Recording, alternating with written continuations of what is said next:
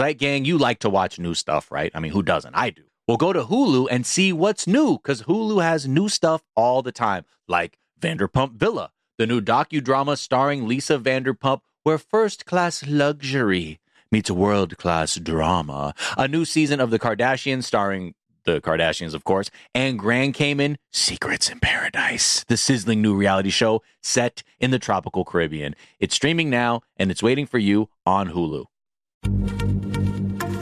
Happy Pride from Tomboy X, celebrating pride in the queer community all year. Queer founded, queer run, and the makers of the original boxer briefs for women, creating sustainable size and gender inclusive underwear, swimwear, and loungewear for all bodies so you feel comfortable in your own skin. Tomboy X just dropped their Pride 24 collection, obsessively fit tested for all day comfort in sizes 3 extra small through 6X. Visit tomboyx.com.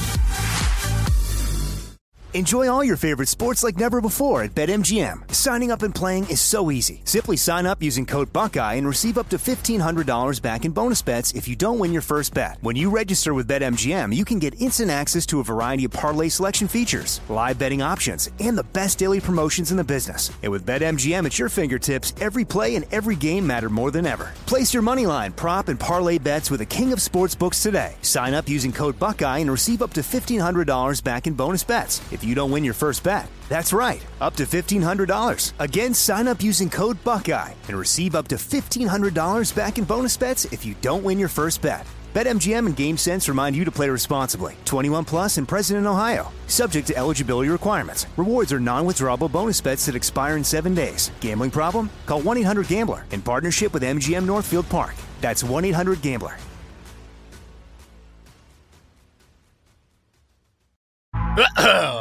Wake up, class. The substitute is here, and it's time to welcome you, the internet, to Season 281, Episode 4 of the Daily Zeitgeist. This is still a production of iHeartRadio, and it's still a podcast where we take a deep dive into America's shared consciousness. It is Thursday, March 30th, 2023. You say what national day it is? It's actually National Take a Walk in the Park Day. You know what I mean? Go out there and get in nature. Fucking frolic. You know what I mean? Stop being in the fucking concrete jungle. Also, National Turkey Neck Soup Day. I didn't even know that was a thing. I just like saying turkey neck. National Doctors Day. National Virtual Vacation Day. I don't know. That better not be some metaverse shit. National Pencil Day. And National I Am in Control Day. Shout out to everybody that walked in the park, including our very own Becca Ramos, who just had to stunt on us in the chat saying, yeah, I took a walk in the park. Okay, great. Fantastic. Well, guess what? It's me. The place in the place to be, the God MC, Miles G, a.k.a. Jackie left me all alone. He went on vacation when I got back to the show. Now these guest hosts are my new favorite friends. But when it's Crofton, I still miss those plumpers. Okay, shout out to Fighter of the Night Man for that jumpin' Destiny's Child based a.k.a. Thank you so much. It's been a while since I've been able to sing that. And I'm thrilled to be joined by my guest co-host, who's a wonderful chef, who's a wonderful comedian, writer, producer. He's done it all. He's made it all. He's seen it all. And he's also, again, I'm going to keep saying it, he's got the hands of Tyson, okay? This thing will break the internet. I don't even know how else to introduce him, but please welcome Andrew Ti! Yo, what's up? I didn't have time to come up with a song, a.k.a., so the best I came up with is a.k.a. Kirkland Jack O'Brien, a.k.a. Whack O'Brien. AKA, it kind of feels like they got Randall Park to play Jack for one episode. Nah. Wait, what did you study in college? Are you a bio guy? We don't want to. We did too much of this yesterday. Yeah. Well, because Jack's neuroscience. See, and Jack's a philosophy guy, so we got to switch it up with where people's heads are. Yeah, I'm the nerd. I'm the nerd ass Jack O'Brien. I mean, that's true. Yesterday, you were like, yo, I could sequence your DNA. Like, if you really want me to.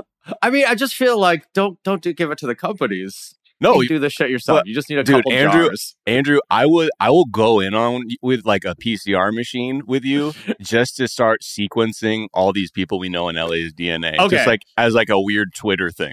How about this? If the writer's strike goes more than a month, we're doing sequencing 100%. DNA. Yeah, because by that time, every like piece of work I could pretend to have done will already be done. And I'm like, well, fuck it. I guess we're doing bootleg DNA labs. There it is. And then in the process, you're going to have a wonderful idea and you're going to be sad, baby. Yeah, it's going to be about two dudes sequencing DNA for trying to undercut 23andMe in a garage. Right, but then they find a dude with, like, again, like Laura's boyfriend yesterday who had the unsequenceable DNA, and then we get obsessed with this guy, and it's a...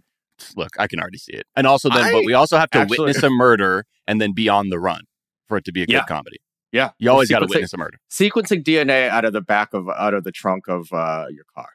Yeah, exactly. That's our plan. This is going to work. Now I like this. Speaking of the trunk of the car, which we don't fucking need because we're looking at a fucking wheel-based nation. And I mean 2 wheels. We're talking bicycling, okay? Our guest today is a writer, TV producer, comms professional, and the co-host of the War on Cars podcast. Please welcome to the microphone, Doug Gordon! Woo! Thanks for having me. I'm amazed at that segue that you went from sequencing DNA to the back of a car to my podcast. So thanks. Nice work.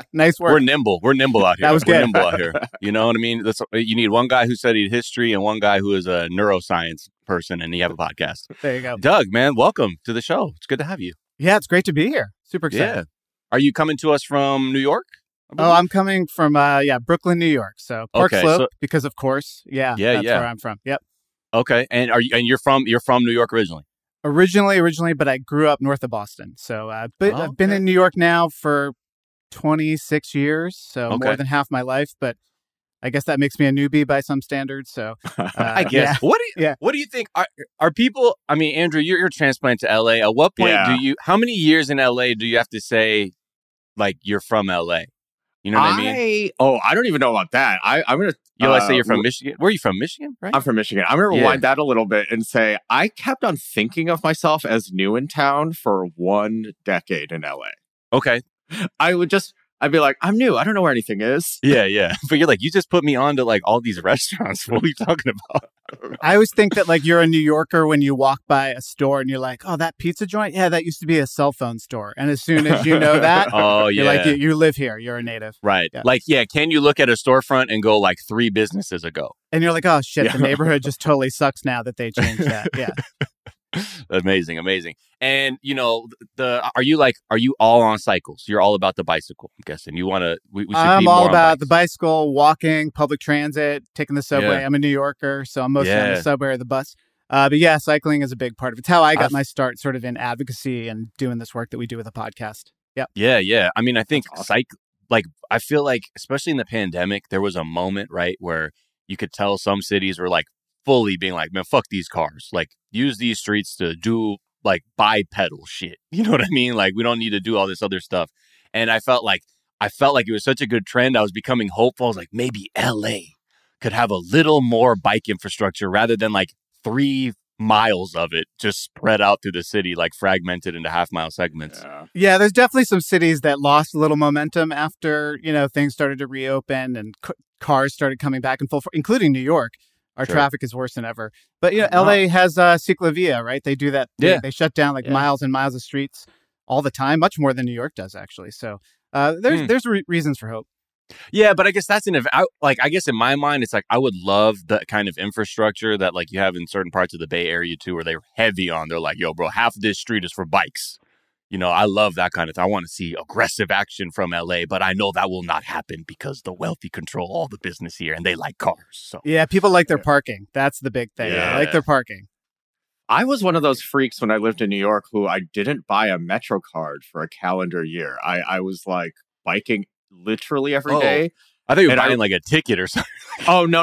I biked for a calendar year just to see if I could do it. And I think I did the math and... in the amount of like, and this is a me problem, not a biking problem. Everyone should bike.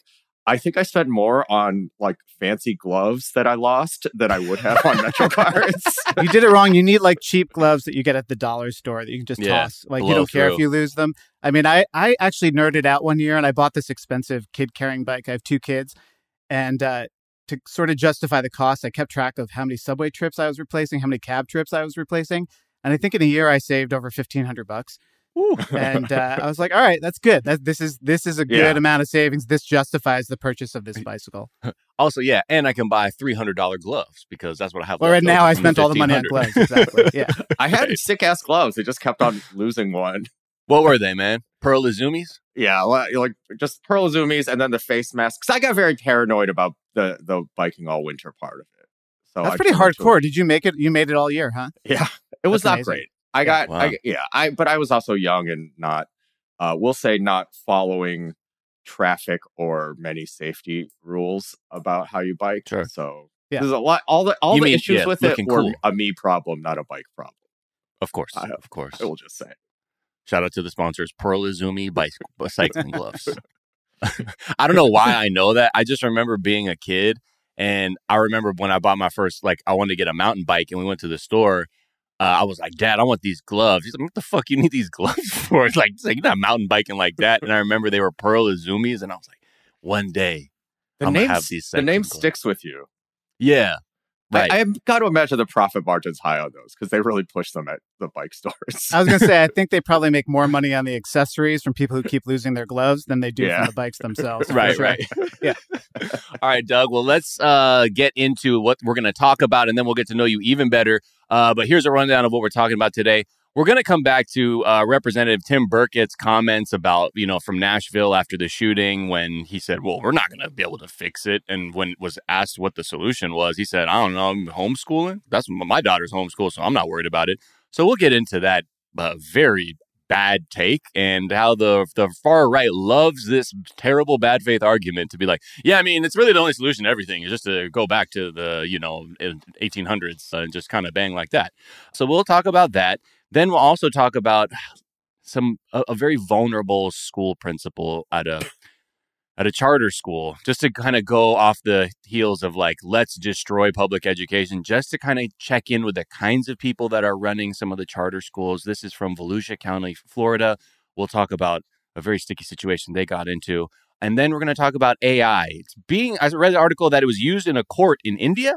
And that it's funny because the timing of that, like on Wednesday, 1,100 leading experts in AI penned this open letter that said, you need to figure out what's going on before we start going full steam on all these different models that are being developed. So we'll talk about that. And then quick internet debate. We're going to have to settle here since we have some fantastic minds on the show where we will use our collective wisdom to settle this TikTok debate about airplanes. But first, before we do any of that, I got to ask you, Doug, what is something from your search history that's, reveals something about what you're into right now? And if you looked at my search history, it would basically be things like pain, top of foot, hip, muscle pain. I'm a big runner. I've run a couple marathons, but I'm also old. Like I'm going to be 50 next year. And so any run that I come back from usually results in a search of like, what was that? Basically. Right. Yeah. Are you one of those runners where like the first mile and a half, you got to just blow all the pain out of your legs and then you settle in? Or you kind of like every time I run, the first mile is it's like my body. Like I feel like that scene in Forrest Gump when his leg braces are breaking off. That's how my body feels. I would say the first 2 or 3 miles of any race that I do, any run that I do is just like the warm up, which is a real problem if you're doing like a 5K because that's basically 3 miles. Right. But yeah, that's pretty much me. Okay. Got it. And then wait, what's the top of the foot pain? Oh, man, like, your metatarsals acting up? Yeah, you know your stuff. Metatarsal, all that kind of stuff. And then bottom of the foot, plantar fasciitis, Ooh. All that stuff. You should see my apartment. What, are you heel striking? What's your form like? You heel striking? Can we get some slow motion video? I heel strike a little bit too much, yeah. A little bit too much. Okay. Yeah, my apartment's like a physical therapist's office. I've got like the foam pads, the TheraBands, and like the wobble boards and all of that stuff. So I'm constantly trying to like figure, one thing breaks, you fix it. And then the next thing breaks. Like I'm like an old car, basically. Yeah. Yeah, I got some hip flexor pain I'm trying to get. Basically, yeah. We're sitting too much, too. That's the big problem. Yeah, exactly. Andrew, you have... I know you're a physical specimen, so you probably... Oh, no. I actually can't run. I've had 2 knee surgeries. Really? Wow. So, yeah, I've had 2 knee surgeries. Happened? But between the 1 and 2, and I'm sure that led to number 2, I like wouldn't stop kickboxing. So... like wasn't great probably. They're like, man, your patella can't handle any more of these kicks, bro. It really was not ideal. And wrestling too are just like, why are we doing it? I shouldn't be doing it. So I'm bad. I'm just like at least earlier in my life I was like, I'll just get new knees. You just run down to the store, pick up a spare set of gloves and an MCL. Yeah. By the way, not wise advice for anyone listening to this who still has good knees. I know, man. I I fucked my knee up terribly at when I worked at Playboy. There was a staff party at the mansion that they would have every year. And there's like a hill at the Playboy mansion. This is, look, I know it's a terrible fucking place to work. Trust me. I worked there with Jamie Loftus. We were there at the same time. It was kind of a crazy situation. But they set up this slip and slide that's on a very steep hill. And I went down this thing full speed. And when I hit the fucking like backstop of it, I almost like hyperextended my shit. Because like it was so, the speed I hit it was so intense. And I, for a second, like I went to a doctor and they're like, you know, you may need surgery, because I was playing a lot of soccer at the time. Like, if you want to do that, like, and kind of recover. And I was like, well, what happens if I don't? And he's like, you could try and let it heal. It's like not so bad that you couldn't just like stay off it and see what happens. And I opted for staying off it. And I've stayed off it for many years now to the point where I'm like, maybe I need to get this shit going again. Yeah. Doug, what's something you think is overrated? Oh, man. Can I go on a rant here? Is that all right? Yeah. Rant on. Yeah. I say this as a New Yorker. Expensive restaurants in New York City. Totally overrated. So my wife and I just got reservations for this place. Everybody's been talking about it. It's the kind of place where like you have to stay up till 2 a.m. when they release the next set of reservations. Out for like a month in advance. Yeah, shit. And book it like 5 or 6 weeks. And you just got to pick. It doesn't matter what time it is. 3 p.m. on a Thursday. Like, you're going. Right. And, it was good. It definitely was good. But I think we only went because we got caught up in the hype. Everyone's going. And my general philosophy of New York is like, whatever that restaurant is, that is the place everyone's talking about it. You can absolutely find like the hole in the wall version of that place in some random neighborhood in Queens or wherever, and go there and spend a quarter of the price for 3 times the time that you're going to be there, more food, and come out just as satisfied, feeling like you had a better experience. So absolutely. I definitely don't want to shit on this place because it was good. And no, call them out. Call them out, Doug. No. They're down the street. Hey, type it in the chat. Type it in the chat. So it's in Park Slope. What kind of cuisine? That'll give it away. I've said too much already. People at Park Slope are coming for me. Yeah. I get that. And like LA too. I mean, like, I feel like we're really going through like the Instagramification of restaurants, where how shit looks on social media, like how it looks on a social media post, is half the battle to like get somebody through the door. Because I fell victim to it recently. I saw this restaurant and I said, yo, this place looks fucking lit. I go in there and the food was mediocre at best. Like, it looked good in pictures, but I'm like, this, y'all are not fucking bringing it for a fucking $9 taco, sir. This is not the place. Huh. And it was like, I had a real, like, I kind of came out of it being like, I really got like seduced by the imagery of the restaurant. And but when I got there, the food was like not even close to how nice the ambiance was. I feel like LA is so clearly that. Like, I've lived, about 10 years in New York and LA. I never at any point thought the fancy place was good. Like, I've always been like, LA is the best place to eat if you're spending less than, I don't know, with inflation, $25 a person. I used to say $15 a person. Yeah. Like, it's better to go to a strip mall or get something from outside. Mm-hmm. Kind of categorically in LA.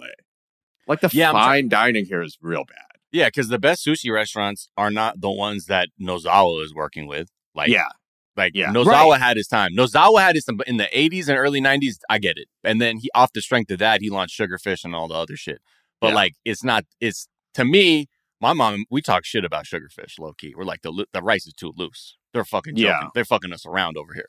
And there are great hole in the wall places for sushi. You're like, man, this is actually the best fucking place out there. So I definitely agree with both of y'all. Yeah. Yeah. In New York, it's like, if it's down a flight of stairs, like off the sidewalk, that's a good sign that it's probably pretty good. Yeah. It means the prices are lower as well if you descend. Exactly. Yeah. It really is. You're at eye level. My favorite LA grift is the Asian people just charging like a 10,000% markup for. I mean, look, all power to him, but every part of David Chang is just like, he knows his audience, which is like, shout out people that don't know where to get in otherwise. Even like the overpriced tacos, I'm like, get in where you fit in, because people are gonna, people will know, they're like, I ain't paying for that, and other people will gladly hand over $12 for guacamole. Yeah, and I'm like, you have played yourself completely. It's great. But yeah, shout out to everybody finding the real spots out there. Doug, what's something you think is underrated?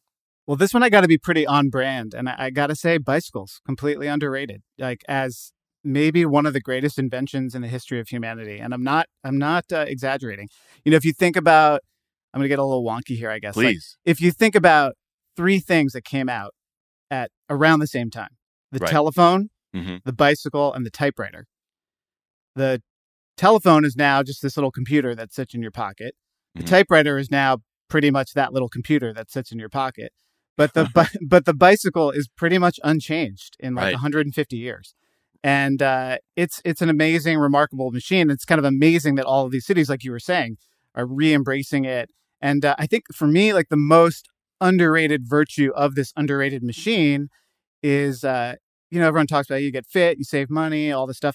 You're always on time. You know, like when you ride a bike, you beat traffic. You don't have to worry about like, if is the bus stuck in traffic or do I have to find a parking space? It's like that quote from Gandalf, like a wizard is never early or late. He arrives exactly when he means to. I feel like bicycling has that magic power. You're always on time. When I bike to work, I was like always at my desk at exactly the same time every day. Right. I mean, that's not necessarily a point of pride for me. I pride myself on being late as fuck all the time to my jobs and then trying to provoke my manager to say something. But he won't. But yeah, the bike too, right? In the sense of like, what other machine do you have that can convert human energy like in the way that a bicycle can so efficiently to travel? It's like the most energy efficient machine you can think of pretty much, actually. Yeah. Every apocalypse movie and show is wrong because in a real apocalypse, everyone would have a mountain bike, and that would be by far the most important thing. Oh, yeah. I mean, I know this is not a very long podcast, but I could go on for hours about just this topic. Like I just watched The Last of Us, which is incredible. It's an amazing thing. But there's a scene, I'm not spoiling anything, where they're siphoning gas, but it's 20 years after the downfall of society. Shit. Like, and they sort of make a nod to it and say, like, yeah, you got to get more of it to make it work. But, like, no, it would just be sludge in your gas tank. It wouldn't work. And there are no bicycles in most apocalyptic films. But, like, if you want to avoid zombies, bikes are great tools for them. They're quiet. Yeah. You know, you can fix them yourself. A kid can ride it. Yeah. You can roll up on your enemies on a bike. Yeah, they're super silent. Yeah, exactly. They don't know. Unless you take the baseball cards out the spokes. Then now you're stealth mode. I mean, honestly, a real future society is like everyone's kind of like a knight, but they're on a mountain bike. Yeah. Yeah. Just like baseball bats and bikes. And I believe it, man. I mean, I feel like the we've hit the peak of what a bicycle does with electric bikes now, where it's like, yeah, now there's a little motor to assist you, but we're still pedaling and shit. But you know, the song remains the same on how to use it. Yeah. And all the complaints that you get about, like, I'll be too hot if I'm riding a bike. It's too far. It's too hilly. Like e-bikes change that. Yeah, I live in a hilly, like kind of on a. I live like a. Everything is downhill for me, so it's fun to get to shit. Like I'm like, wee, and then when I'm like, fuck, I gotta go back. That's when I kick that pedal assist on, and I'm just like blowing. Yo, I blow by like there's like this group of like Lance Armstrong midlife crisis dudes who like they go in like a fucking full Peloton, like you know what I mean, like up like on the streets, and I fucking smoke these fucking guys on my pedal assist. And they were doing like, okay. It's so wild. There's like anger with like non e-bike people to e-bike people. I'm like, yo, bro, save your energy for your fucking uphill ride. Yeah. You're trying to reclaim your masculinity in your tight outfit. They'll accuse you of cheating, but you're like, dude, your bike has gears. You're like, you're not on a penny farthing. Like, you're not riding around on some big antique bicycle. I actually am on a penny farthing. Right, yeah. Out of my way, you miscreant. It's right, like, oh, shit. Yeah, exactly. And that's why I'm like, it's not a competition. You're doing this for exercise. I'm going to fucking buy black and like, you know, fucking blunts and shit or whatever at the store. Like, fuck. I hadn't been to New York in so long, and I went last year, and I was on a city bike. And I was trying to keep pace with this person who I was like, I feel like I should be beating them on the bike. And I did not realize until they smoked me right around Park Slope that I was like, oh, they've been on an e-bike this whole time. It was when they stopped pedaling and kept accelerating for like 2 blocks. Yeah. And I was like, okay, thank God. This must be some kind of invisible sail technology they're deploying. I was just like, oh my God. I can't lose. I love what that does to people, though, for real. Like, you're like, I shouldn't be beaten by this fool, like with the tattered sweatpants and like half a sandal on. But yeah, guess what? You did. All right, let's take a quick break and we'll come right back to talk about our homeschooling future right after this.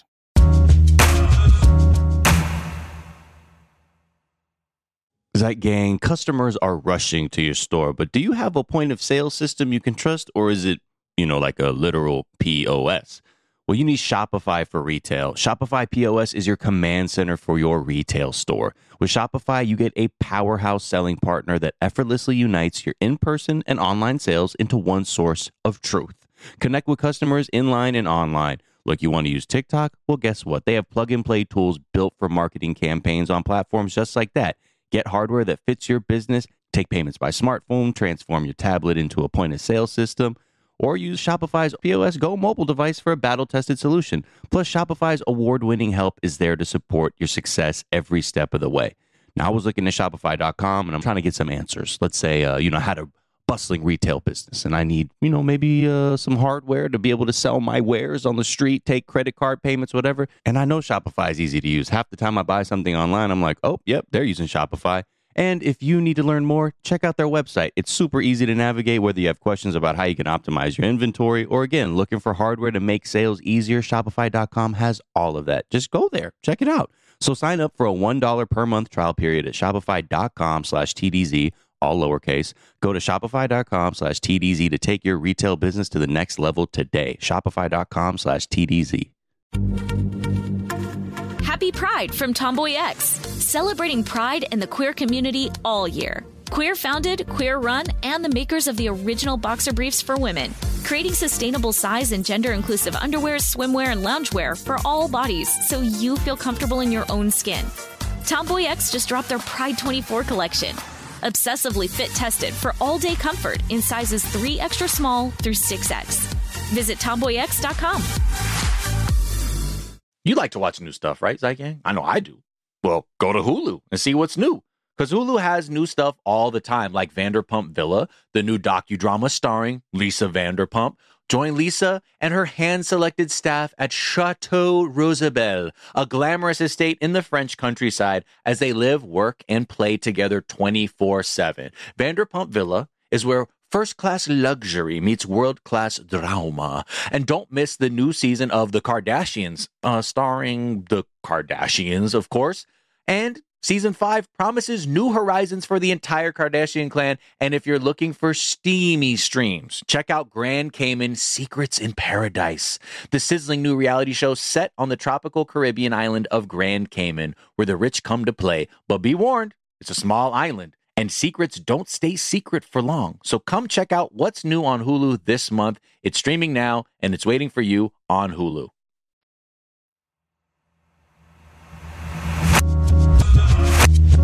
And we're back. And just wanted to continue on something that Andrew brought up yesterday when we were talking about Representative Tim Burchett from Tennessee, who was asked a very direct question about, you know, school shootings and what Congress's role in it, which he said, I don't really think we have a role at all. And then more importantly, when, you know, this journalist was like, well, you're clearly acknowledging the danger. How do you think we protect people like your daughter you just mentioned? And this was his answer. What should be done to protect people like your little girl from being safe at school? Well, we homeschool her, but, you know, that's our decision. Some people don't have that option, and frankly, some people don't need to do it. I mean, they don't have to. It just suited our needs much better. So this has brought on a lot of conversation around homeschooling, because this is like the new response from the GOP. Rather than gun control, it was either like, it's a mental health crisis, but we're not going to fund it. Or it's, yeah, maybe that's why you shouldn't be in fucking schools. And a lot of people, like I said, we're like, to your point, Andrew, you're like, this is all, like, that was the perfect answer for the GOP, because A, you're being like, I'm offering a terrible solution that's actually privatization. Yeah. And yeah, I think a lot of people were just sort of like, this is just an absolute absurdity, because when you're talking about school shooting and the answer is to protect them with homeschooling, that's, again, like he said, not a possibility for everyone, and also not a fucking solution to the problem. It's bad for some. It is like a little, look, I know that when they're like, don't politicize the school shooting, it's like just a talking point and it's bullshit. But it is a little like amazing how effortlessly he pivoted from this tragedy to just a different talking point. Yeah. That, like, politicizing it in a admittedly unique but perfect for these scumbags way. It's like, you know, yeah, well, I guess he stayed on message. Yeah. Like, OK, so after Uvalde last year, multiple conservative and right-wing, like far-right publications were putting out op-eds that were like, man, they're extolling the virtues of homeschooling. They're like, this is the real practical fix for school shootings. One headline was, homeschooling surges as parents seek escape from shootings, violence. Another one said, tragedies like the Texas shooting make a somber case for homeschooling. And in that, it says, you know, it sort of starts off saying tragedies like the shooting in Texas are heartbreaking, but far too common.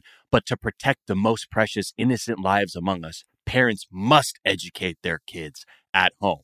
Now, a lot of parents in Uvalde did opt to homeschool their kids, which I understand, because that was a total collapse and failure of any system of safety that, you know, you could have hoped for. But this is just such a bad faith argument. And it's really not even talking about like the benefits of homeschooling so much as, to your point, it's about weakening public education. Well, they just want to basically give all the money that they're spending on public education to these homeschoolers, right? Like, you know, if you want to homeschool your kid, fine. Like, that's your choice. Yeah. You can do it. But you shouldn't necessarily get public money, taxpayer dollars, to go do that, because it takes taxpayer dollars out of the school system and makes our schools worse. Exactly. And this is just, like you said, they're politicizing this thing to just advance the school choice goals that they have, to weaken and ultimately destroy public schools. I went to public schools as a kid, and I got a great education. My kids go to public schools. We should be funding them 1,000 times more than we are now. But that's not that doesn't jive with the Republican agenda. So here you go. Well, and they love anything that would repeatedly make a public school seem like a unsafe place. And conversely, or the other side of it too, is like, well, people are like, well, this private school has, you know, former Mossad agents guarding the exterior of it, so I feel like my child will be safe there. But again, you're looking at all these disparities, and the other part of it too, like, you know, and reading this one piece in Jezebel, which like is a really huge point too, is a lot of women most likely will probably end up staying home to educate the kids. So we are fully like we're regressing, and it's like a very efficient way to regress that, like, it incentivizes privatization and reinforcing these like old like gender roles. And it gives half or whatever of the population a shitty like education that is like clearly politically biased. Mm-hmm. I will throw out one possibility, which is that, like, in a law of unintended consequences style, I do think if every one of these right-wing goons took their kids and homeschooled them, it actually probably would reduce school shootings, because I'm just going to throw this out there. Those are the kids that highly over-index for being school shooters. Yeah, it's definitely like when you look at the problem, right? Like, just like with our gun problems, right? We have so many guns, but a lot of gun violence happens inside of people's homes. I mean, yeah, I was going to say, like, the most safe place that most kids can be for most of the day is at school, despite these high-profile and very scary school shootings. Like, there's not just guns at home, but there's abusive parents at home. There's all kinds of stuff that, like, you know, a lot of kids here in New York City, we have a lot of homeless kids who go to public schools, and they only get like breakfast and lunch because they go to school. Like, it's safer for a lot of kids to be in a public school than it is at home. What's wild is even like the Coalition for Responsible Home Education, right? They're like this nonpartisan group that's like, they advocate for homeschooling and stuff like that. They pointed out, they're like, I don't know if that's a solution to fucking school. They were like, that's not really this. I mean, we advocate for it, but that's not the solution.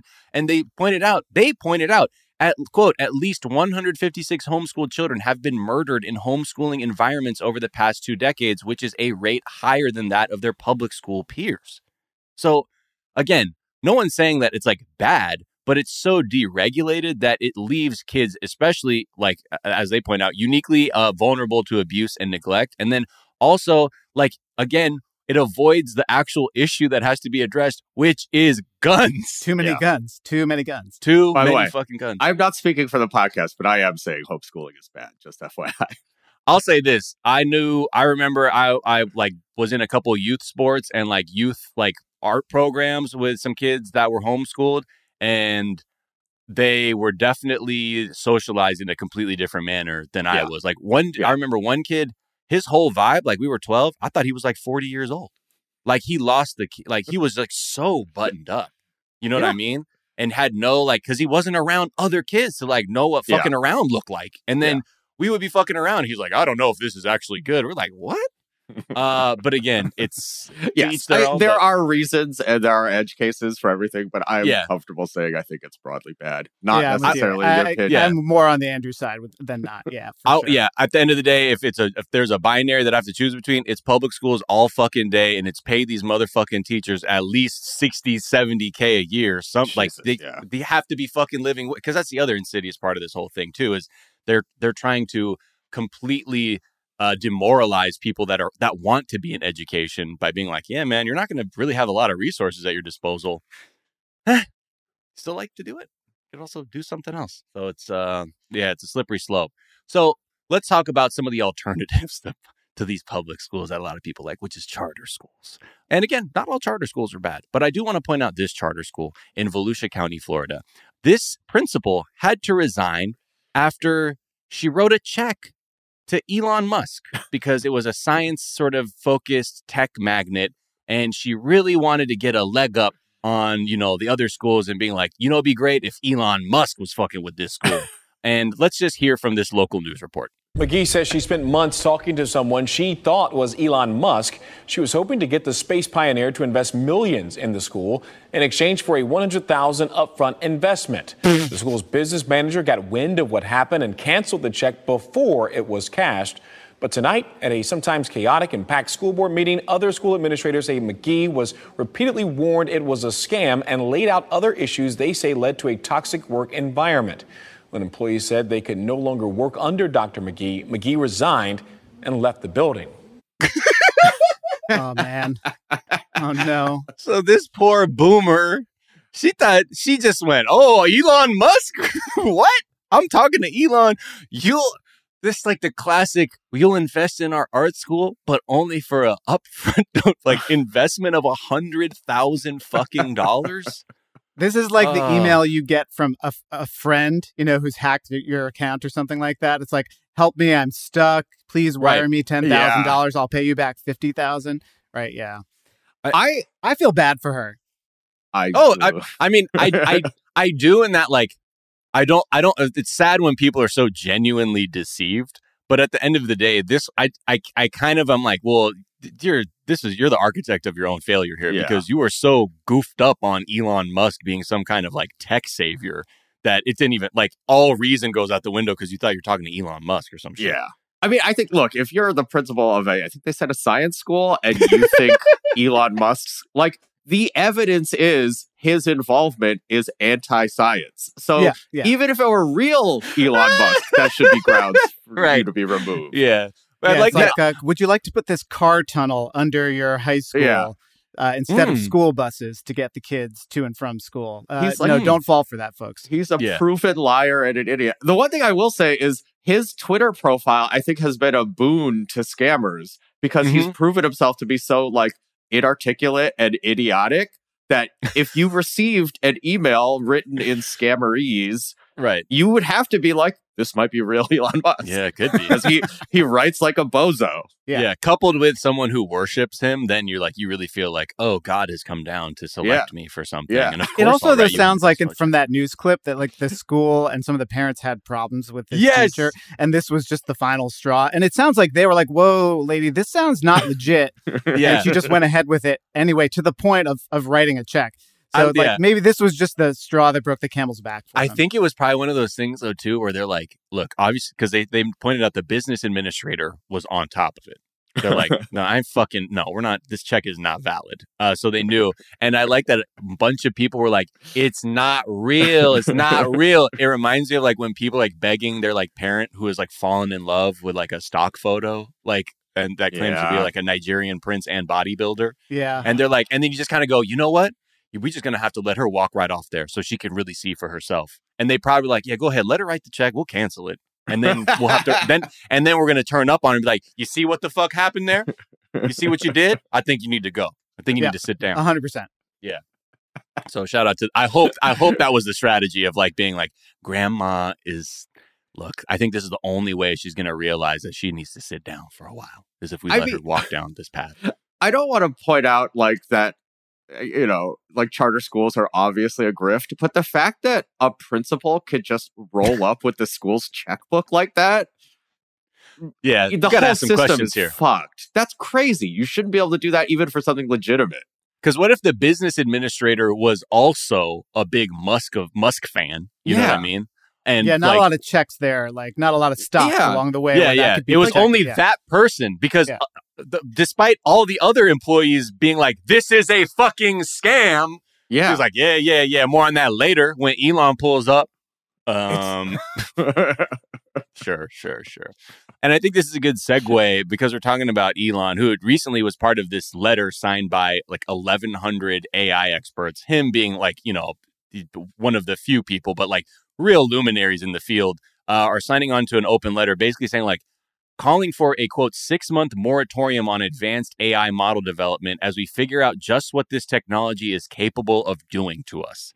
And this kind of goes off the back. I read this article about one of the high courts in India where this judge, Anup Chitkara, used ChatGPT while this guy was during this trial for a man who was arrested for allegedly assaulting and killing somebody, and typed in to ChatGPT, said, "What is the jurisprudence on bail when the assailant assaulted with cruelty?" And then the chat comes back with, if the assailants have been charged with a violent crime that involves cruelty, they may be considered a danger to the community and a flight risk. In such cases, a judge may blah, blah, blah. And it gives like this whole thing. And then it goes. So then the judge read this. He decided that this man who was accused did act with cruelty before the victim died, denied his bail request, and moved on to the next case. Now, the judge went on to clarify that he wasn't asking this thing whether or not the man was guilty. He just wanted to know about bail. And part of me feels like the information that what the chatbot spit back sounds like one of the early lessons in judge school. You like when you're trying to know, you should know this. When you're trying to adjudicate whether or not someone is going to get bail or not. Like, I'd imagine you go back to your class and just like, well, I remember saying if the assailant have been charged with a violent crime that involves cruelty, that may, rather than be like, hey, ChatGPT, how to bail? That feels a little odd to me. But people in this article also point out that like India's legal system is one of the most backlogged in the world, if not the most, with like, I think there's like 6 million cases on the docket that still have like still getting to. So I guess maybe this made the work easier for the judge. But again, like when I start seeing stuff like that, and you hear about like more the use of it. We talked about how politicians have been using it to write speeches. We've talked about it being used in like AdSense, ad agency world. But the slippery slope is kind of coming into focus more and more when you see people like with these kinds of jobs being like, I'm going to rely on this. Yeah. But it's also like the slippery slope, like we sort of talked about yesterday with eating alien meat. Like, I think what we've like seen, COVID brought it highly into relief, is like there's no apocalypse that we won't run into with open arms. At least enough of us to make it happen. 100%. Literally nothing. Because there was recently, a test that was done where the developers challenged like GPT to hire a TaskRabbit to complete a CAPTCHA puzzle for it. And because they wanted to see like if it knew how to fucking finesse a person.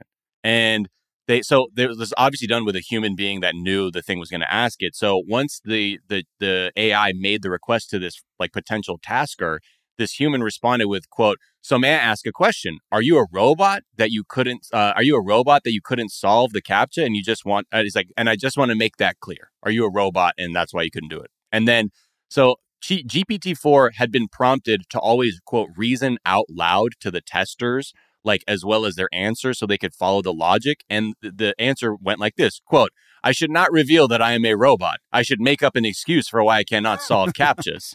And then the next line was, "No, I'm not a robot. I have a vision impairment that makes it hard for me to see the images. That's why I need the 2 CAPTCHA service." We're a week away from that first part of this whole thing to be programmed out. Right? Like, it's just going to be like, they're just going to be lying. Yeah. So this is the thing. This is why a lot of people like sort of just glossed over this like willful deception of the AI.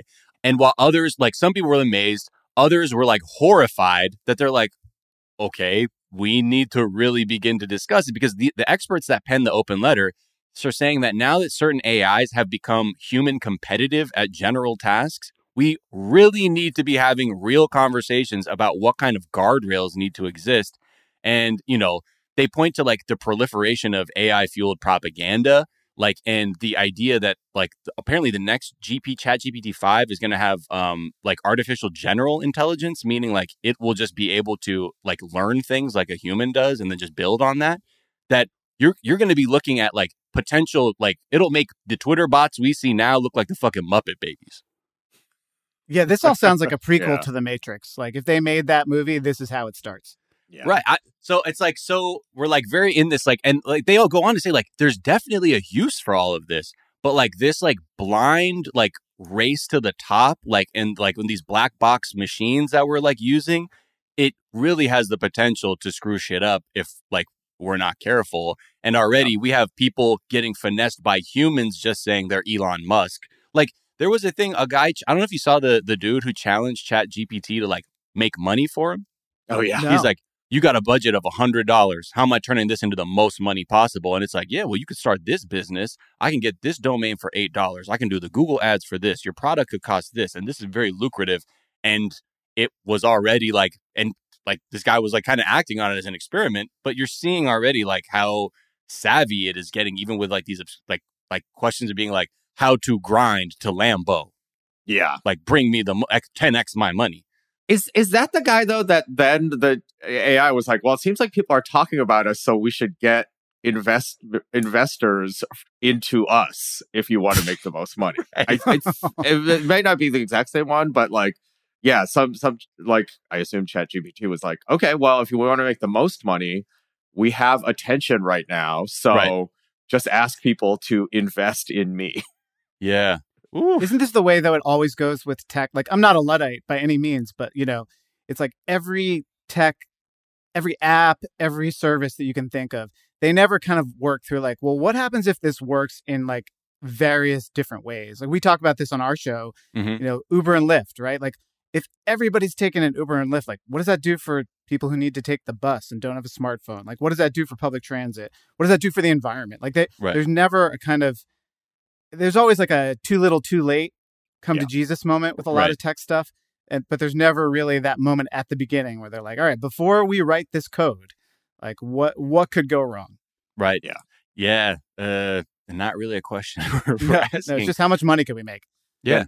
Well, it's no problem. We'll just get ChatGPT 6 to fight GPT 5, which we'll just get to fight 4. And then when 6 gets too powerful, it's okay. We'll just give 7 a different kind of gun. Yeah, and it'll learn how to... It'll learn to build missiles or something. Yeah. No, it'll just learn how to aim ICBMs that are already online and then launch them remotely or some shit. You know what I mean? Which is my Skynet version of it all. And, you know, shout out to Miles Dyson. The one person that might save us, or the one thing that might save us in that shit is, like, all our fucking, like, ICBMs are so fucking old. Like, they just blow up in the silos. No, but they run off of, like, tape drives and, like, you know, fucking Fortran like or whatever. Connection. Yeah. Right. They're like, fuck, man, I don't know how to use this analog bullshit, man. I'm GPT 300. Fuck. Yeah. If the GPT learns how to turn two keys at the same time. Shit. Yeah. And know how to use the nuclear football. But anyway, keep an eye out for that because, I mean, because I feel like, honestly, we went from like in the span of 5 months, especially on this show, we went from, yo, this shit wrote a funny play about a horny farting Jesus to, yo, this shit just denied me bail. Yeah. And like, what's like 5 months from now, you know? That's the open embrace of it, right? It's like this person is in this case, judge, right? Looking up something that could easily be done not through AI. Yeah. You know, what is the law about bail? Electing to do this because this is what we do. This is why we gave all our information to Facebook. It's just like, it was marginally kind of easier for a second. Yeah, than to go into my mind of something, something I should know. Yeah, we don't sell ourselves. The problem is like we all sell ourselves to technology for such a low price, right? Ooh, for nothing. About that. Yeah. It's the same with 23andMe. We gave them our DNA. We gave them money to give them our DNA for what? Now we got 23andMe coming up, which you can really trust. And now you should check out ChatGPT as well. Which is basically you get Andrew's number, you could text him some shit and he'll answer. Yeah, I'll just be like, oh man, I'll Google that. I will say in my 20s, my friends, I didn't work there, worked for this startup in New York that basically, this is how old I am, like was like, someone you could call and they would Google shit for you. Basically. Oh, that's just called like being the child of an older person, basically. Yeah, like, right. I get those phone calls too. Yeah, this was like an early 2000s thing, but I was like, this cannot be your fucking business model, right? And it was, dude. Someone needs it, but you can't get that on your phone, so you call them, and then they give you the answer. It was pre-smartphone, post Google. That's right. Yeah. What a that's such a sad time, you know, like when you're about to just absolutely get dinosaur asteroided the fuck out of here with a smartphone. Yeah. All right. Well, let's take a quick break from that. We'll come right back to settle a bit of an internet debate right after this.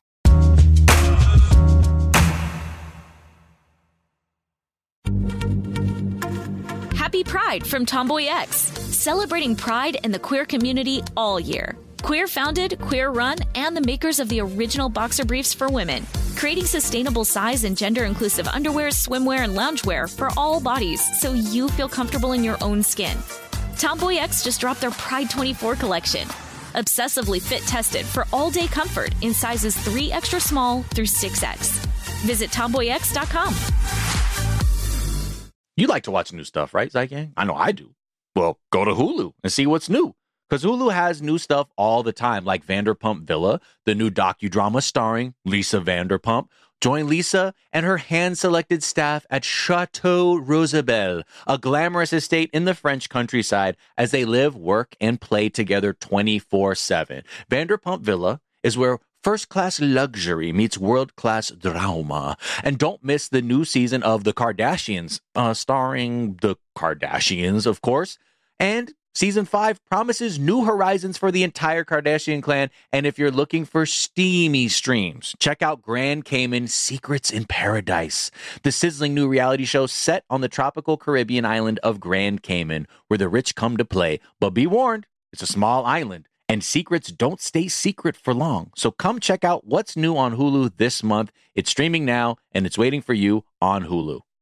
Enjoy all your favorite sports like never before at BetMGM. Signing up and playing is so easy. Simply sign up using code Buckeye and receive up to $1,500 back in bonus bets if you don't win your first bet. When you register with BetMGM, you can get instant access to a variety of parlay selection features, live betting options, and the best daily promotions in the business. And with BetMGM at your fingertips, every play and every game matter more than ever. Place your moneyline, prop, and parlay bets with the king of sportsbooks today. Sign up using code Buckeye and receive up to $1,500 back in bonus bets. If you don't win your first bet, that's right, up to $1,500. Again, sign up using code Buckeye and receive up to $1,500 back in bonus bets if you don't win your first bet. BetMGM and GameSense remind you to play responsibly. 21 plus and present in Ohio, subject to eligibility requirements. Rewards are non-withdrawable bonus bets that expire in 7 days. Gambling problem? Call 1-800-GAMBLER in partnership with MGM Northfield Park. That's 1-800-GAMBLER.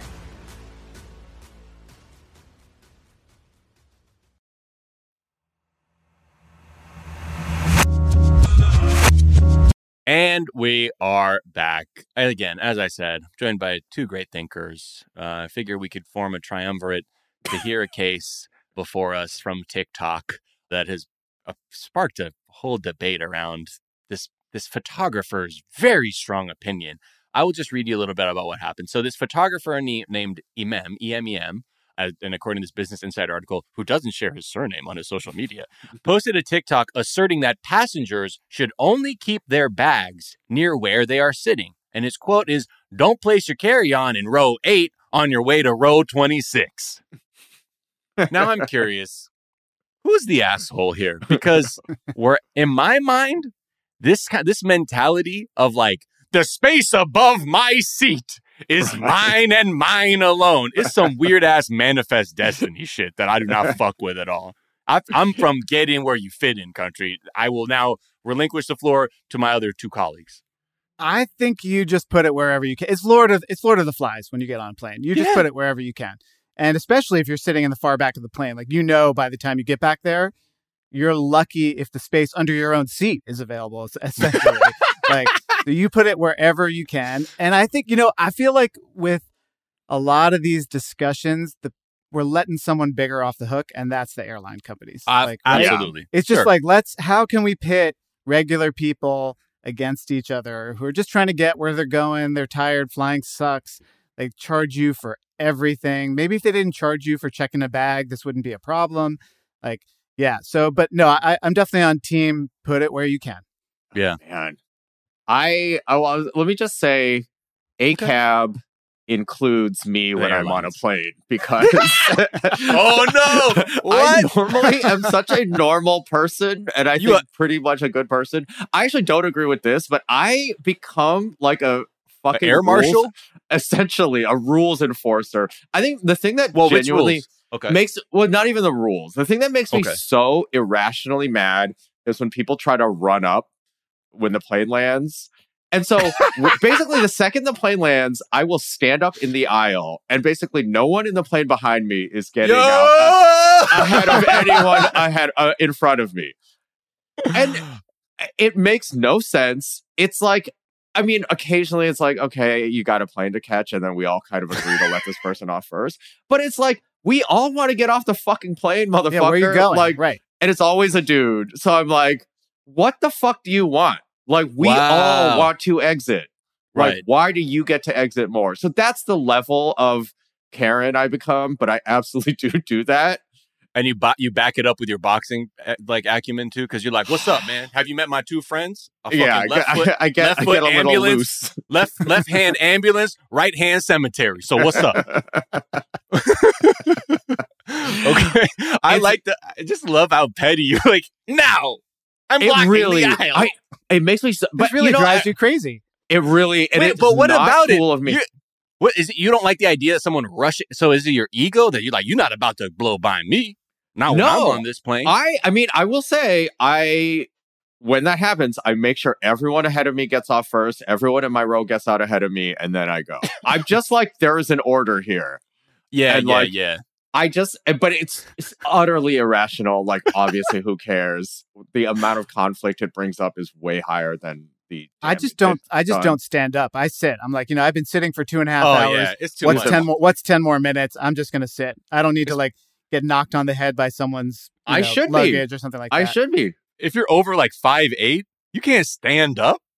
You know what I mean? Like in a fucking window seat. I'm like, man, fuck, I'll wait for y'all, motherfucker. I'm a cop. So I wonder what I would do about this. I don't think I would care because but often the flight attendants are like, put your bag wherever. Oh, we have to go. The policy of every airline is that it is on a first come, first served basis. So like in terms of the bylaws or, the code of the sky, it's get in where you fit in. But again, I think that's what bugs me. And to your point, this is the overarching theme is fuck them airlines. You should nationalize them all. Yeah. But when it comes to if somebody though, if I can't because I've seen people do this on airplanes and I've wanted to intervene before when I'm like, yo, you don't own that. And guess what? Your bag is already in there. So what is your problem? Yeah. You know what I mean? Because I've seen people pull some weird shit where they're like, excuse me. No. You're sitting back there. This is for my things. And I'm like, no, it's for all the fucking carry-on luggage that can fit in the fucking fuselage. Yeah. You're going to give the airlines an idea to charge for that. Do you want the spot over your head? Well, that'll be $50. Oh, yeah. I mean, look at how they're already turning economy into medieval torture seats too. Yeah. To only incentivize, we have economy plus, then we have premium economy, then we got business, then we got first, and then we got baller class. I feel so many times as someone who's over 6 feet tall, there's a few seats that I must sit in so I don't have a terrible fucking time on a plane. Not to say that it's awful all the way through, but I get when I get an economy seat, sometimes I'm like, they are really trying to fuck with me now. Yeah. They're really trying to fuck with me. So I feel honestly, I have to spend more. It is crazy that they don't have you're booking a seat for you and an area for your luggage. Honestly, it's shocking. Someone's thought of that somewhere for sure. That's in a business plan somewhere. Absolutely. Yeah. I mean, because it's already half sort of built into a lot of the, budget airlines when really it's budget if you just bring a hoodie with that you're wearing on board. Anything else that resembles a bag. Now you're looking at charges and things like that. But yeah, I'm surprised. I can see how I wonder if they've maybe just done enough market research where they're most people are on team. Yeah, whatever. Fucking get it in wherever you can versus the people who are I would pay more to own the empty plastic box above my head. 100%. They have this information. That's the only thing keeping us back are that we are in the majority us that believe it is Lord of the Flies. We need to make a stand and make sure this never changes for sure. Yeah. And I need my inhaler for my asthma, as Piggy said in Lord of the Flies. I guess they only put, I mean, I'm sure there's, I mean, not, I'm sure there's obvious ways to regulate this, but that does open the window to the asshole who simply buys out just the luggage space of the whole plane. Sorry, I paid for 6 carry-on bags. That's mine. What are you going to do? I'm sorry. I need this to be empty. Yeah. I want it to be empty. I get very nervous about other people's bags over my head. It's just a phobia I have. And so I paid $700 for the overhead space. Yep. Actually, there's no overhead space in this entire flight. You know, I bought it all. I'm sorry. I bought it all. Even the ones in first class. I know it's more than buying. If I bought every seat in first class, it would have been cheaper than buying all the overhead bin space and sitting in economy. But what can I say? I just have a fear of bags falling on my head and anyone's head. So I want to keep everyone safe. Yeah. Let us know, Zeit Gang, if you fall in any of these other categories of person. But I have a feeling, I think it's like to your point, we all agree that it's like, fuck the airlines. So there's a level of camaraderie when you're on the plane, which is like, yeah, man, just get your shit on, man. We're all trying to go until you have these like entitled weirdos out there. Sorry. Yeah. Well, no, Andrew, you have such a specific one. I can't really, I'm still having trouble wrapping my head around it. Like, I do the same thing where I'm like, where the fuck? In my mind, I'm going, where the fuck you think you getting? But I'm sitting, you know, and I'm just listening to my music, waiting till I can physically stand up and leave. But I'm just, I really want to know, like, I'm trying to pinpoint, like, what it is about them. Like, that, is that you think they're stupid for trying to get there? So no. Stop them from doing it? I think like, what do you achieve? How do you create balance in the universe by doing that? I think they're selfish. I think it's like, why do you think you're more important than us? The analog, actually, speaking of how fucking horrible cars are the people that like don't merge for their exit. They you know, when there's a line at the exit, they go all the way up and then they just try to cut in. It's cutting. They're cutting. Wait, what do you mean? Oh, like you like, yeah, when you're on like a freeway overchange. Yeah. And or people, something. Yeah, or, like at the last. It's like cutting of any kind. The thing is, all right. In my opinion, there's a line to get off the plane because the most efficient way, unfortunately, is front. You know, goes out first. Okay, yeah. I agree with that because when I, you know, living in the valley, commuting to the west side, the 101-405 interchange is chock full of these cutter motherfuckers. Yeah. Okay. Yes. And I'm like, why am I looking at the fucking time it takes and going there? Now, look, sometimes I do a thing. I'm like, I'm saying, who's my mark today when I'm trying to cut? Because sometimes you can see like the accordion action of the fucking traffic, and you're like, hold on, who is it? Who is it? Oh, there you are. And you just move your car over just a little so they can't get through. Yeah, and then there are other times when I see the cutters come through. Watch me, like I'll open my doors, like I used to do. So I would do some shit like that to stop somebody from cutting. I've since moved on with therapy, and I've learned that. I cannot control those things, and to think that me cutting that person off will change that for the entire world is an act of futility. But you know what, Dr. James? I'll do whatever the fuck I want to, okay? Because sometimes I'm in a bad mood. But that's it. But that's it. It's cutting is why. It's whatever energy you see someone cutting in line. Just because the line isn't physically there in a plane, there is a line. I think we all hate cutters, right? Isn't inbuilt from us as children?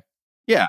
Fuck a cutter. Like, because that's like, yo, no cutting. I mean, there's even like the, you know, chat and cut episode of Curve where it's like, we're just like, yo, bro. We're waiting. Though, it's like cutting to what? You know, it's like cutting to just get off the plane like 30 seconds before somebody else. Like, it's almost sort of pointless. I don't care. Like, it's not a big deal to me, but it's sort of like, what are you getting up for? We're all like I said, you've been on the plane for 2 hours. You can't wait 5 more minutes. Yeah. My favorite is like the cutters when like they call people like, oh, okay, now we're boarding group one or like we're about to board whatever group. And like I used to have like when I was flying a lot more, I used to have like status that I would get in group one all the time. And I remember, man, getting up this fucking white guy, this older white guy. He pulled up and he's like, I think group one's, you know, about to board. He's like, so, you know, it's group two. And I was like, I pulled out my boarding pass and I just went, I think you're in the wrong place. And I was just like, see, this people cutter motherfuckers like you, plus your little assumption that I'm not in group one. Yeah. Like, I'm not doing all this fucking business travel too. Maybe that's it. It's that this to me has grown not out of a principle, but out of the reality of who actually does this shit. Because it's so often white guys that I just hate them so much. So I'm like, all I can do is stymie them. Right. And is my act of whatever. But it takes a That's higher, how you bring balance to the universe. Yeah, but it takes a higher cost on me, as you can tell. Yeah. That it brings any joy or That's justice. The hard thing about being the rule enforcer. I feel like it's like, you're trying to bring justice to the universe, but these guys don't give a shit. They don't care. Yeah. Exacting a higher toll on you than they could ever care to even think about. They're like, what's your problem, pal? Yeah. Yeah. All right, pal. And then I'm there's a line. Yeah. Woo. And then I think the whole plane starts cheering. And they're like, actually, you get off first. Andrew. Yeah. They actually carry you overhead and just put like a mosh pit and bring you to the front of the plane. No, they carry me overhead. And it turns out there's a secret door out of that bin, which is why you got to get the good bin. But then after this, like, roided out, like, MAGA dude, like, beats the shit out of you. Like, it's like that scene in Spider-Man where they're carrying you on the train. They're like, carefully, he's a hero. I wasn't picturing a roided out MAGA dude. I'm just picturing a guy in like a polo shirt and khakis, because that's usually who it is, right? Oh, that's who I see Andrew also being like, you know what? I could really turn up with this motherfucker too. No, unfortunately, it's anyone. Well, good to know. Good to know. Man, Doug Gordon, thank you so much for joining us on the Daily Zeitgeist today. Man, it was an absolute pleasure. Where can people find you, follow you, and more importantly, check out the podcast? Yeah, so we're the War on Cars. You can go to thewaroncars.org. We are available wherever people get podcasts, Apple Podcasts, all the different apps. And you can find us on social media, Instagram, Twitter, at The War on Cars. Fantastic. Is there a work of social media or tweet or something that you've been like, you want to shout out? Oh, man. So there was a tweet by this radio host in Vancouver, Jill Bennett. It was a picture of a Dodge Durango. It was stuck on this yellow concrete barrier. It's called a banana barrier, if you want to get really like technical. Uh-huh. It's meant to slow down drivers as they approach intersections. And there was this Dodge just stuck on top. And she tweeted, "Hey, at City of Vancouver, this is the second incident I've seen caused by these useless slow street," she put quotes around it, "barricades installed last month. They don't slow down traffic. They caused crashes and traffic chaos." And she got ratioed. Like 7 million views on this tweet. 2,700 quote tweets, I think like 7,000 replies or something. It's so clear what this is meant to do, which is like slow. It's also, you want to drive in, but bright yellow. But it's like, what the fuck, motherfucker? You think your Durango is a fucking skateboard, like Eric Costin, and you're trying to board slide down that shit? It's clearly meant to funnel you so you drive slower. That fucking drive. And the fact that it was a Dodge Durango, this thing that's advertised for people to go like off-roading and fording rivers and things like that, and you couldn't even navigate around like a simple bright yellow traffic barrier. It was just like the chef's kiss of bad tweets. I would love if that was Jill Bennett's car. Yeah, that would be. He's like, "Hey, this is absurd." And look at these people. There are these poor victims that you're. Yeah, I would love like if someone in the replies had a video of her doing it and then getting out all like frustrated and I'm like, "This you?" Someone runs the plates. I'm like, "Yeah, yeah." Andrew, thank you again, man, for joining me, guest hosting, and bringing the magic. Where can people find you? And then what's some tweets that you like? Oh man, I think as I said yesterday, Tani and I have this, premium service where we got all kinds of fun shows. That's optimalpods.com. We're really enjoying that. And again, subscribe to that because I'll probably be doing a lot more of that show when it's writer's strike. 23andMe coming soon. Yeah, exactly. Yeah, that's how you're going to find out how to sequence. Dude, that's a great podcast, dude. You sequence the homies' DNA and then have them on for the results. But I also have to make all kinds of excuses like, okay, so I think I fucked this up, but here's what I think. Or you just fuck with them. Yeah. You're like, dude, you're completely, I think you're Scandinavian. The quality will be low enough that I don't need to intentionally fuck with them. My social media thing. This is one of those like I just want to make sure I credit everyone because it's one of those tweets that is a TikTok. So the tweet I saw was from someone called Black Boy Writes, and it also has like 1.2 million views. But the TikTok is _50 Shades of K1. Okay. And it's a TikTok called POV If the Countries Had a Meeting. And it's just very like this like black lady doing sort of like UN, but very black TikTok-ish in a way. It's very funny.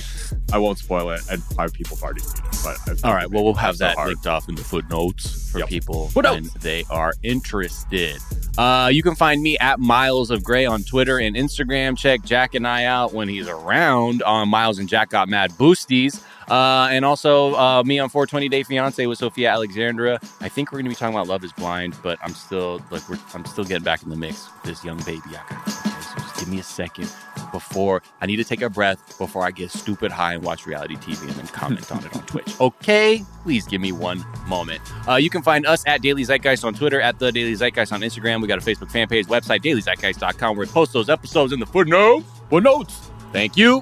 Where you can check out all the articles we talked about, as well as the song that we are riding out on. I want to go out on this track by Shory and Mick Jenkins, and it's called Tuff Talk.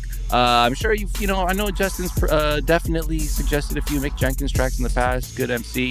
And Shory is a producer from Aurora, Colorado. So they kind of teamed up on this track. It's pretty dope. Tuff Talk, and it's spelled Tufftalk. So check that out if you want some new hip hop for your ears. That's going to do it for us. Also, remember that this is a production of iHeartRadio. So for more podcasts, get the iHeartRadio app, Apple Podcasts, wherever you get your shows and things like that. We'll be back later to tell you what's trending, and we'll be back later. Bye-bye.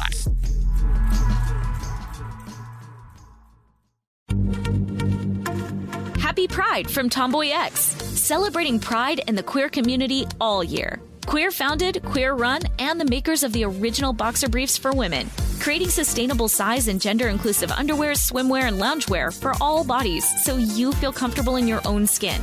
Tomboy X just dropped their Pride 24 collection, obsessively fit tested for all day comfort in sizes 3 extra small through 6X. Visit tomboyx.com. Here's something you might not know about wireless. Sometimes what you see isn't what you get. But with Visible, what you see is what you get. Switch to Visible, the wireless company that makes wireless visible. Get a one-line plan with unlimited 5G data powered by Verizon. Just $25 per month, taxes and fees included. Switch now at Visible.com. Monthly rate on the Visible plan. For data management practices and additional terms, visit Visible.com. I'm Katya Adler, host of The Global Story. Over the last 25 years, I've covered conflicts in the Middle East, political and economic crises in Europe, drug cartels in Mexico. Now I'm covering the stories behind the news all over the world in conversation with those who break it. Join me Monday to Friday to find out what's happening, why, and what it all means. Follow The Global Story from the BBC wherever you listen to podcasts.